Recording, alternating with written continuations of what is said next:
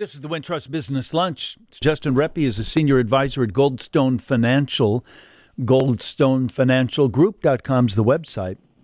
Justin, where are you on the scorekeeping of the recession that is coming? Is it going to come? How big? How bad? What are your thoughts today? Uh, yeah, hey, thanks for having me on today. And uh, yeah, the, the recession definitely is coming. Uh, it's really just a matter of when. Um, you know, a lot of uh, people think it'll probably be later this year, potentially uh, early next year in, in 2024. Um, but uh, you know, as far as the severity of it goes, uh, it'll you know likely be pretty mild. Um, it's certainly not going to be uh, something to the tune of like the financial crisis of 2008 or anything like that. Um, so uh, you know, as we get more economic data uh, that comes out, uh, you know, within uh, this quarter or next quarter, we'll have a better grasp on things of of exactly when that might be coming. Define a recession again for us. Yep. So a recession is basically a, slowdown in the GDP, which stands for gross domestic product. So, uh, you know, kind of by the, the textbook definition is, uh, you know, when you have uh, two negative quarters in a row uh, of GDP, which uh, basically just shows that the economy is, is slowing down and, and no longer continuing to grow. But if the economy has sort of been there, it just seems to me like we have this capital R recession, and when we get there, well, now things will be especially bad, dramatically different. We're, mm-hmm. you know, if if if say you don't hit that second quarter of negative GDP, but you're real close, is there really much of a difference between where we are now and where we might be? Um, probably not, honestly. I mean, uh, things have been been actually looking pretty darn well so far. I mean, granted, there's there's been a slowdown in uh, in earnings and, and things like that. Inflation is uh, you know coming down from its its peak uh, last summer. Uh, so you know, there's a very very slight chance that we may you know avoid one altogether, but I, I certainly wouldn't count on it. So, what's a soft landing then in this case? Uh, well, it'll be just more of a, a mild recession. You know, not uh, not a significant drop uh, in, in the equities markets, for example. Uh, you know, typically when uh, you are in a, a recessionary period, unemployment is you know uh, rather high, and uh, you know the, the figures came out uh, you know last week that, uh, believe it or not, unemployment's actually at over a 50-year low. Uh, so you know we've kind of got some conflicting data uh, that's coming out. So there's still a lot to be uh, a lot to be determined. Well, what does the Fed want relative to a recession? Mm-hmm. Well, the the Fed has basically come out and said that their number one priority is to try and get a handle on inflation, and you know they're they're doing an okay job at that. Uh, you know, inflation has definitely come down. Uh, we'll get uh, the next uh, inflation report actually next Tuesday uh, the 14th, so we'll have a, a little bit more clarity there. But um, but that's really their uh, their their main goal, and, and they're kind of between a rock and a hard place uh, because when they when they raise interest rates like they've been doing, it really puts you know downward pressure on on the market and uh, and businesses in general, and so uh, that can you know in turn kind of lead us into a recession. Uh, but it's one of the ways that they also help you know uh, to fight the inflation problem that right. But they, is it fair to say that if we get a recession, it will be in part because of the Fed's policies? Uh, it, it, it would be a, definitely a contributing factor. Uh, you know, naturally the the market goes through its ebbs and flows. Uh, you know, the, really the, the last recession we had was back in 2020 during the you know initial COVID shutdown, and that was kind of a more of an artificial, you know, manufactured uh, right. recession at that period of time. What's your advice to investors right now? Uh, well, it's it's really just to have a plan. I mean, you you can't uh, you know go forward and, into you know retirement and, and just you know hope that things are going to be okay. As long as you have a structured plan in place to, to weather the storm and, and really have a game plan going forward, then you should be perfectly fine. And really, that's one of the things that, that we do at Goldstone Financial Group is is we make sure that our clients have a plan for the the what ifs, you know, and, and the uncertainties. And so, as long as you have that uh, plan in place, it doesn't really matter what's going on out in the economy or the markets all that much uh, because we know what to expect and, and we're prepared for it. Well, last year was one of those what ifs, right? Mm-hmm. Mm-hmm. Certainly, certainly it was. I mean, one of those scenarios where you say, um, "I'm going to have to be patient," or "I'm going to have to anticipate that the market may just be catastrophic for my retirement assets," and and there and here we are today, having lived through the last 12 months anyway. Uh, people have taken a beating. Yeah, there's no doubt about it. Uh, you know, typically when you see a drop in the stock market, uh, the bond market usually holds its own. Uh, but that certainly was not the case for 2022. You know, when you look at uh, kind of the average 60-40 portfolio, 60% stocks, 40% bonds, uh, you know that that makeup uh, actually went through you know one of the the worst periods in, in decades as far as the return goes. So um, you know there was very few places that were safe uh, back in, in 2022.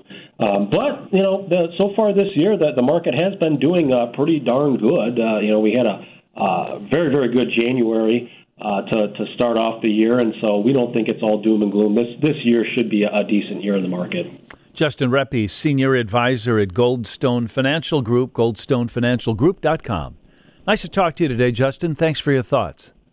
Yes, thanks for having me. Joan Solsman from CNET regularly joins us. Last we spoke, I think it was even outside the show, Joan, we talked about Netflix password sharing fees. You have more news about that today, right? Yeah, there's an update. Um, when we last talked, we discussed how there were some there was some information out there about how this rollout would happen. What's happened is it's actually started. Netflix just yesterday launched their official password sharing, what they call paid account sharing initiative in four countries, not the U.S. yet, but our neighbors in Canada are among those first four, in addition to New Zealand, Portugal, and Spain. And probably the most important thing about this initial rollout is that A, it's sort of the first wave. There's going to be more countries coming online in the next few months and few quarters, including the U.S. And B, the prices that Netflix is charging are higher than what they charged when they were doing initial tests of this plan in Latin America. How much? I mean, what would it be equivalent to you and me here? Yeah, so when it was being tested in, Amer- in three Latin American countries, the fees averaged out to be about a quarter of the price for a standard plan in each country because every country has different different prices. They sort of average out to be about a quarter of the price of a standard account. Now, this first wave, it's more like 43 to 48 percent of a standard account. In Canada, you know, the market that is most closely like the U.S., um, has the highest of all, where it's basically the, the price is about half of what a standard account would be. In the U.S., just based on that that pattern in the U.S., the fee would be about seven fifty if they followed that same practice. Seven fifty for the um, subsidiary account, that is the sharing account right. that would be attached to your account. And you told us how that would work. I don't understand though. Um, a lot of people are upset about it and say, "Well, then I'll cancel my Netflix," but the people that would be upset and would want to cancel Netflix are the ones that aren't paying for Netflix. It doesn't affect me as an account holder. I'm already paying Netflix. They're not going to raise my traditional fee, are they? My standard fee, are they? Except it will affect you if you're the main account holder because your extra member, that's not the one that's going to be paying the fee. It's the main account that has to pay the fee. So if you want to share your account with somebody who lives outside your house, right they're not those other people aren't paying for it. You have to pay your subscription plus you have to pay for the other person. I understand. Well i okay i get that but it would still seem to me then i'll just tell them well then go buy your own.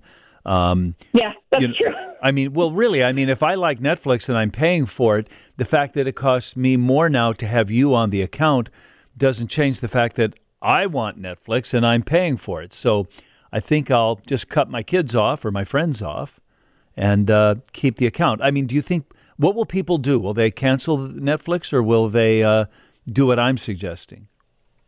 You know, I I think that that's a really interesting question that we don't have much precedent to, to guess what what's going to happen because Netflix for so long has been, you know, publicly lenient about password sharing. The the Netflix Twitter account once tweeted that love is sharing a password. Founder, CEO, founder and CEO, well, now formerly CEO, but still chairman, Reed Hastings, in um, 2016, he said he loves it when people, the CEO yeah. and founder of the company said, yeah. I love it when people share. Yeah. And so I think it's this about face. And the fact that it's going to feel like a sudden change in the um, sort of customer relationship that Netflix has built itself upon, where it's great to share, to all of a sudden you have to now pay 50% more if you want to be sharing. I think it's going to take catch people off guard It might not have to do with the money. It might not have to do with like telling people you have to get you have to stop sharing with me. I think it has to do with that customer relationship. It seems like two weeks ago we'd never heard of ChatGPT and this enhanced AI. Now we're all about it, and now we're so used to it, we're already bored with how inaccurate it is or how um, uh, ordinary some of the information is that it returns. But I know it's in its infancy. And in fact, Google has their own version of it, and Microsoft does too, right? Yeah, so two two big bits of news for AI chatbots in, in that realm. Microsoft is um, rolling out the same technology that powers ChatGPT. They've partnered and invested in that um, that company called OpenAI to integrate that technology into its Bing search engine, um, also its Microsoft Edge browser, and those are precursors to the idea of integrating it also into things like Microsoft Outlook Word, PowerPoint. So the prospect is being able to use this technology, for example, like in your Word document, having it there to just to just tell Word, hey, Word, quickly summarize, make an executive summary bullet point list of this entire document that I just wrote for me. The interesting thing about this, especially with Bing, is that this is going to be the first chance that little like poor little David against Goliath yeah. Google yeah. of Microsoft and Bing. They've never been able to like punch above their weight against Google. This might actually give them a chance to do that. What percentage of the searches are Google? I'll bet it's ninety percent. It's it's astronomical. Yeah, it's I, I don't know what the stats are in front of me, but it's like in the upper 90s, if I recall correctly from last time. It's it's I, I shouldn't say that. It's very, very big. well, so what an investment then? What a risk, I guess, for these other companies. But that's where the future is. They can't sit on the sidelines, right? Yeah, and you know, Google is now the one that's being sort of in this uncomfortable, unusual position of being perceived as being the one sitting on the sidelines. So Google sort of was the pre they they invented the the basic technique that has led to these sort of AI chatbots. But um, when Google just this Monday to sort of catch up on the popularity and, and discourse around ChatGPT, Google released Bard, which is its sort of own version of ChatGPT. But even as it unveiled it, it was an underwhelming announcement. And then it was this Bard system was caught in the marketing promotional materials that they had generated for it. it they they displayed the they displayed Bard giving inaccurate information, like in the materials, oh no, in the like video, oh, in the no. demo video. Yeah, and you know, people can argue semantics about well, it, it wasn't technically wrong, but it, it is technically wrong if you think of it this way.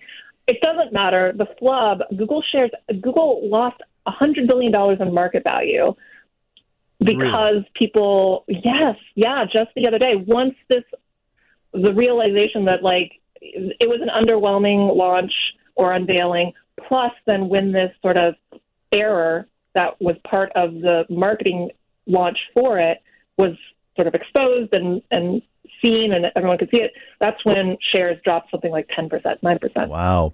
Somebody is in trouble at that company today.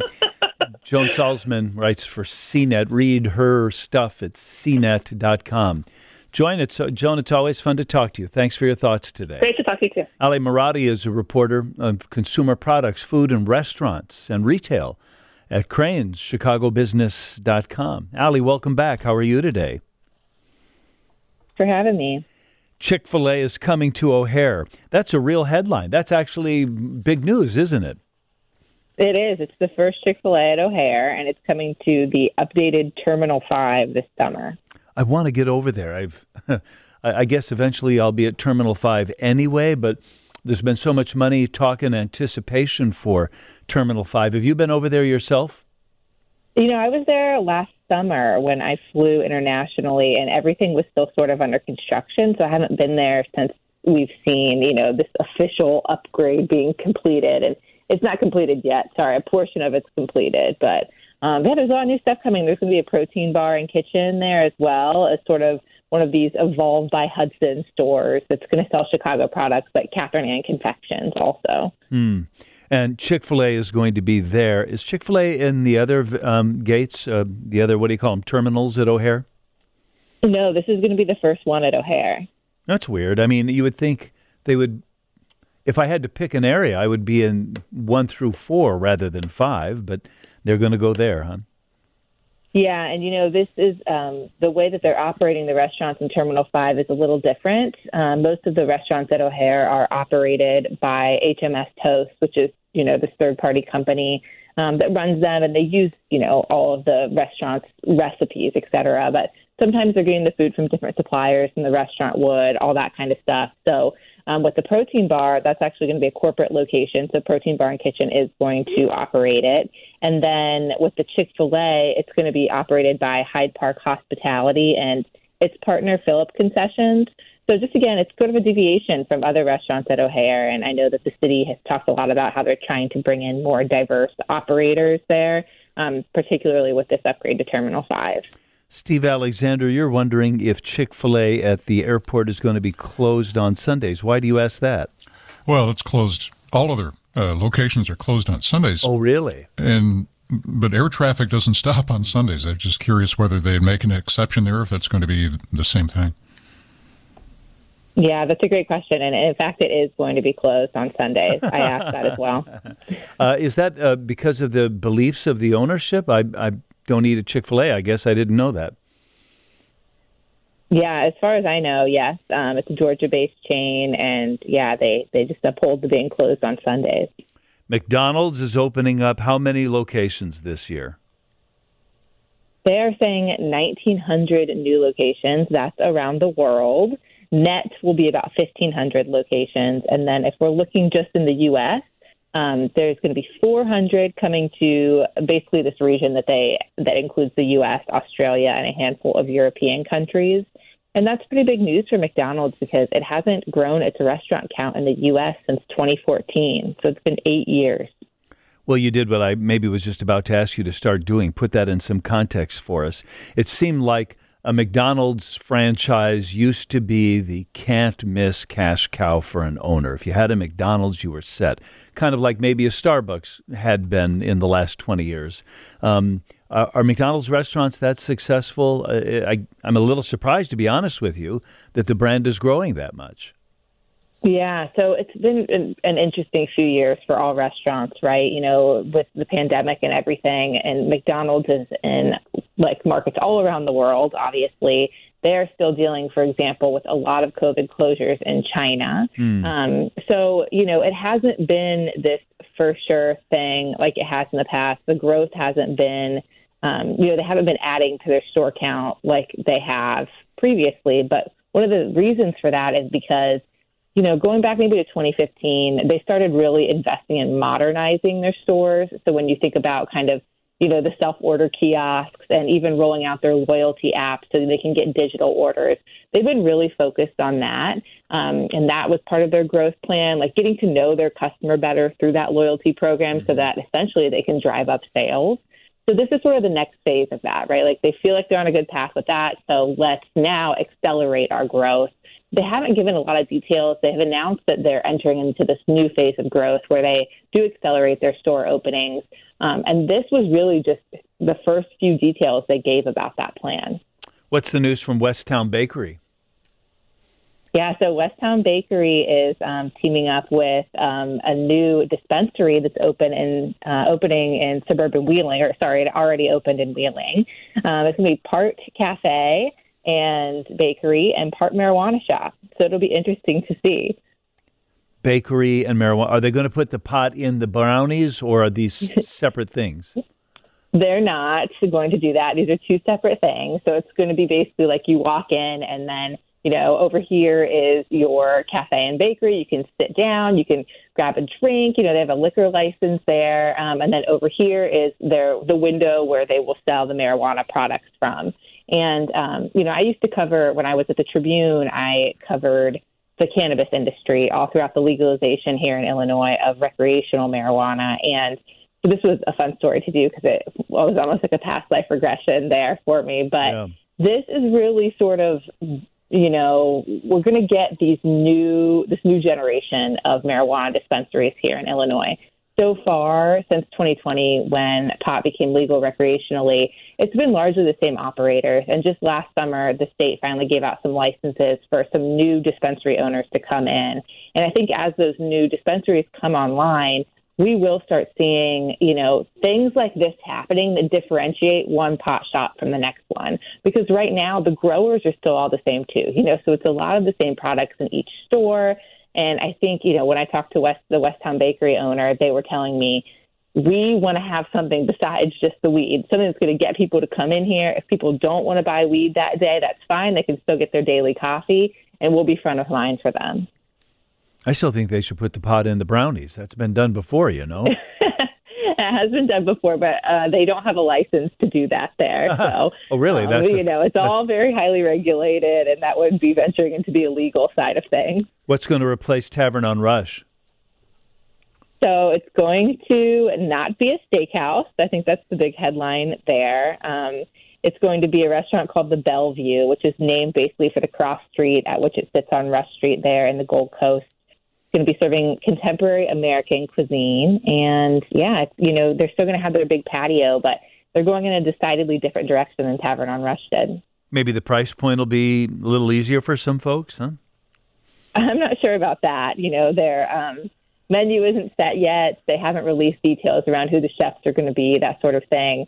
Um, but it is still going to be, it's the, the landlords of the building. They've owned it for about 25 years. They're the ones running this new restaurant. So I would imagine that you know property taxes are still the same. They're still going to have to be getting those uh, profits that they would have gotten at Tavern on Rush um, to pay their bills somehow. Yeah. Uh, just very quickly, uh, what happened there? Did Tavern on Rush want to leave when the lease expired, or did they not want them as a tenant? They wanted to run it themselves. Yeah, the landlords told me that basically, you know, that building was a little bit outdated. Tavern on Rush had opened in the early 1990s, and the building needed renovations. And the landlords were basically like, you know, if we had to spend all this money, we decided to just do it ourselves. Yeah. Um, one of the landlords invests in other restaurants too, so he felt that he had the know-how to do that. We will see. Okay, uh, very interesting stuff. Ali Mar- Marotti is the uh, reporter over at uh, Crain Chicago Business on food, restaurants, stuff like that. Ali, let's visit again. Thanks for your thoughts today. Let's do it. Thank you. This is the Wintrust Business Lunch on WG, and the business news continues with Steve Grzanich. Start your timer. It's time for the Wintrust Business Minute, sharing Chicago's business news of the day. Skyrocketing insurance in Illinois has prompted a new push in Springfield to give the Illinois Department of Insurance the power to reject auto insurance rate hikes. Democratic State Representative Will Guzzardi of Chicago introduced the bill, which has the backing of more than a dozen consumer and community groups. The bill would also bar insurers from setting rates based on things like a policyholder's credit score. Illinois is one of just two states where regulators have no authority over insurance rate changes. Wyoming is the other. Crain's reports the 10 largest auto insurers in Illinois raised rates by more than a billion dollars last year. The insurers blame rising claims costs. Deerfield based Baxter International is the latest Chicago area company to announce job cuts. It plans to reduce its global headcount by about 5%. The cuts come as the company launches a restructuring plan. As many as 3,000 employees will be cut worldwide starting in the second quarter. Baxter lost $2.4 billion in 2022. At the end of last year, it employed about 60,000 people worldwide. I'm Steve Grzanich, and that's your Wintrust Business Minute. The business of food and Steve Alexander. Thank you. And I love stories like the one we're about to hear about how iconic Chicago businesses got their start. And we'll get to that after I tell you we're sponsored by the Chevy Silverado HD. Experience your life in HD. Visit ChevyDriveChicago.com. Okay, here's the story. A Chicago tavern located in Little Village decided to try something different. Instead of putting popcorn or pretzels out on the bar, they put out square cut pieces of pizza. Yay, said everybody. Customers started asking for it, so they decided they'd start charging for it. And one day, there was a customer who used to come in from Wisconsin, and he would ask for his pizzas to be half baked. And my grandfather one asked him one day, you know, why do you want your pizzas half baked? And he said, well, then I take them home and I put them in my freezer. Which led to the tavern owner starting a frozen pizza business. In the 1970s is really when it took off. And today, what began at that little tavern is a huge nationwide business. We make over 100,000 pizzas a day. Wow. So in a year, we're hitting 25 million. If you've been around Chicago very long, you probably know the business I'm talking about is Home Run Inn, And Gina Bolger is marketing director and part of the fourth generation running the company. I would love to see my great grandma and my grandfather's face today, and even my father's face, you know, with what we've grown to be. I think they'd be very proud, and most importantly, just proud of our efforts of giving back to the community. It's just really being there for Chicago and Chicagoans through through thick and through thin. More than 750 employees, a big plant in Woodridge. There are nine locations. The original is still there. We recently remodeled it and we kept the historic uh, Tiffany lamps and the dogs on the wall. We have a mural that's painted with dogs on the wall. So we kept everything that really made that restaurant what it is. And all these years later, the Home Run Inn's, square cut, and thin crust remain. That's our jam, so we're sticking with it. And about the name? The restaurant is across the street from a local baseball park, and all of the home runs from the kids' neighborhood games would go over the street and crash into the building.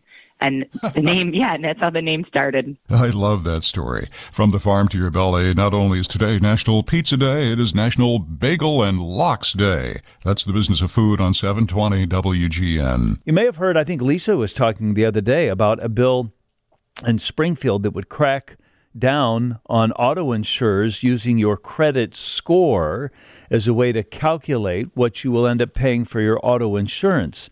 I kind of agree with the gang that I think it should be predicated on your driving history and the vehicle you're driving rather than your credit score. But lo and behold, that's weighing in.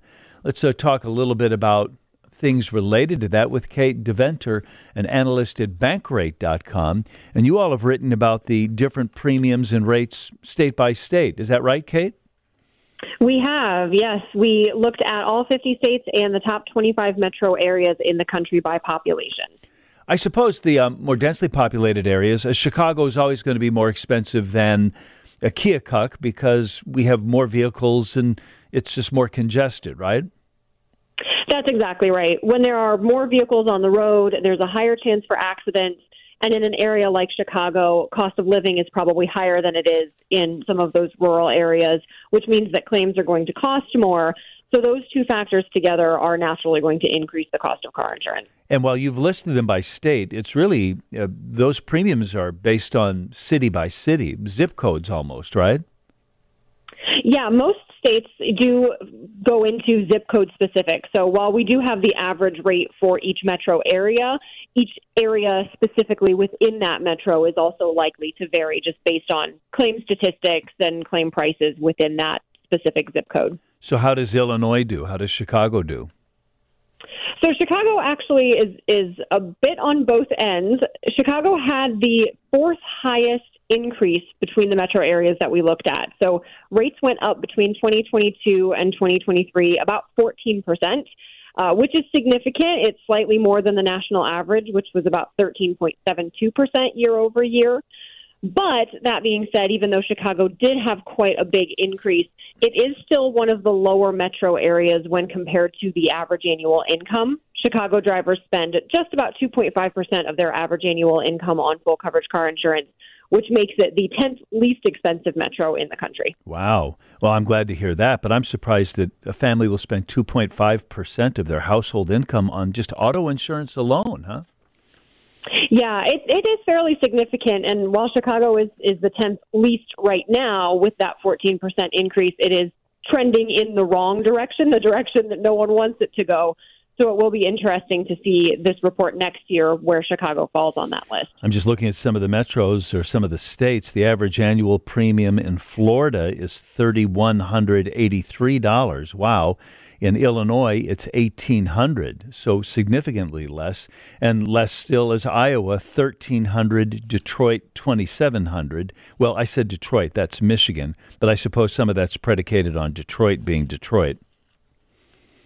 Yeah, it can be. When we're looking at the average of states, especially the way that we pulled our, our premiums, we did weight by population because theoretically, in those areas of the state that have more residents, there are more car insurance policies. So that allowed us to get a truer sense of the average premium in a given state. So Detroit being another big metro, you know, maybe has higher cost of living, higher crash statistics, things like that. It's also going to, to bump up the rate for Michigan as a whole. One last question then. What is driving these rate changes? It's really hard to point the finger at any specific factor. Likely it's a combination of a lot of different factors coming together.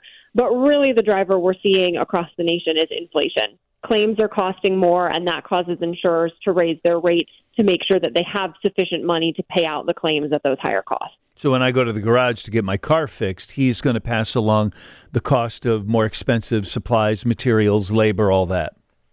Yep, exactly. And and when those claims are more expensive and the insurance companies know that that their share of that claim is going to cost more, they have to pass along that increase to insureds to make sure that the company stays solvent and is able to still pay out those claims. You can read the full list and the story that goes with it at bankrate.com. It's very interesting. Cate Deventer is an analyst there. Cate, nice to talk to you today. Thanks for your help. Absolutely. Thanks for having me.